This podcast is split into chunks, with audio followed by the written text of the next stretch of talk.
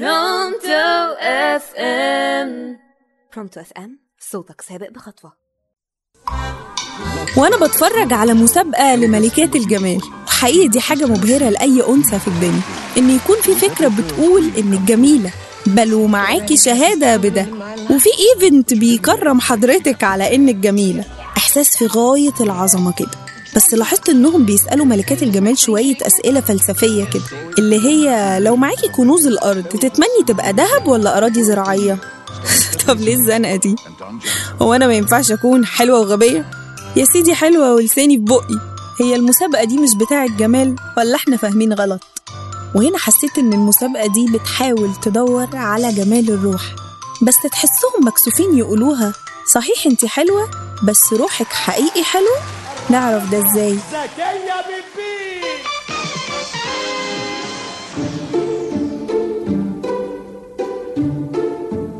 بدخلة كل المذيعين ازيكم أعزائي المستمعين أنا هبة أحمد. ما يهمنيش تعتبروني إيه مذيعة أو صديقة بس المهم إني هقول لكم الحل في الطريقة. وأنا في ثانوي وتحديدا في حصة الفلسفة فاكرة مرة المدرس قال إن في علم اسمه علم الجمال. علم؟ لا والله. وكانت فكرتي اللي طبعا مسبقة عن العلم ده اللي هو بيدي معايير وصفات لحاجة لو موجودة تبقى جميلة لو مش موجودة يبقى على الله حكايتها بقى.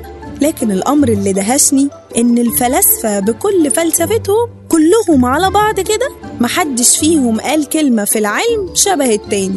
اللي ربط الجمال بالفن واللي قسم الجمال ما بين الجمال البشري والجمال الإلهي. واللي قال الجمال محسوس واللي قال الجمال معنوي وروحي. وفي اللي ما زعلهمش وقال من ده على ده يا جماعة ما تتخانقوش والعبوا مع بعض. وفي وسط كل ده تاه معنى الجمال. الجميل في الموضوع؟ لا. الجميل إيه؟ ثانية واحدة كده. بلاش نحكم على حاجة في الجمال دلوقتي إلا لما نفهم كتالوج علم الجمال ده إيه. ولا ما يكونش ولا ما يكونش علم الجمال ده معمول كده فعلا؟ علم ملهوش كتالوج. أيوة صح. حاسة إن ده حقيقي.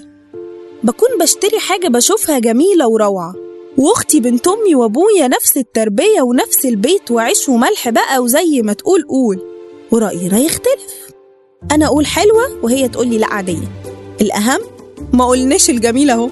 الأهم إن علم الجمال الحديث قال حاجة شبه كده إن الجمال في القيمة والقيمة بتختلف حسب الأخلاق. هل لما شخص يعرض حياته للخطر ده جميل؟ لا طبعا.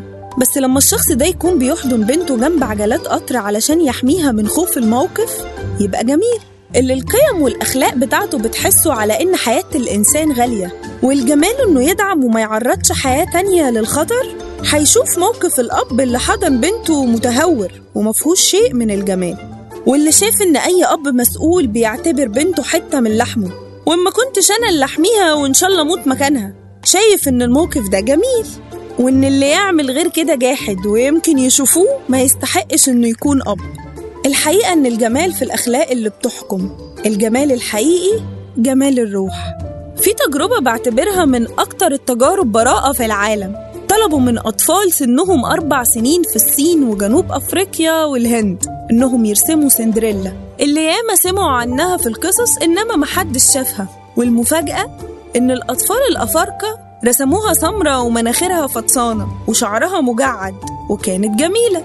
والصين رسموها عينيها صغيرة وبيضة وشعرها ناعم وكانت جميلة. والهنود رسموها بشرتها حمرة وشعرها كثيف وأسود زي الليل. وبرضه كانت جميلة. الحقيقة وبصراحة مسابقات الجمال دي طلعت فيستك حاجة كده أي كلام. وفي مسابقات تانية فعلا بتدور على أهم حاجة عند أي بني آدم. جمال الروح. جمال روحها وأخلاقها.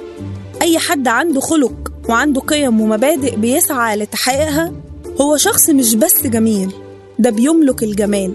بيملك الجمال الحقيقي. جمال الروح. وسط زحمة حياتنا واهتماماتنا دايما بالمظاهر ممكن يكون الشكل مجرد أداة نقدر نوصفها إنها أداة خداعة بتقول في جمال هنا بس هل الجمال ده فعلا موجود؟ دي حكايتي وحكايتك بس تبان للناس حكايات بسيطة ومشاكلنا لو داء ليها دواء بس الحل في الطريقة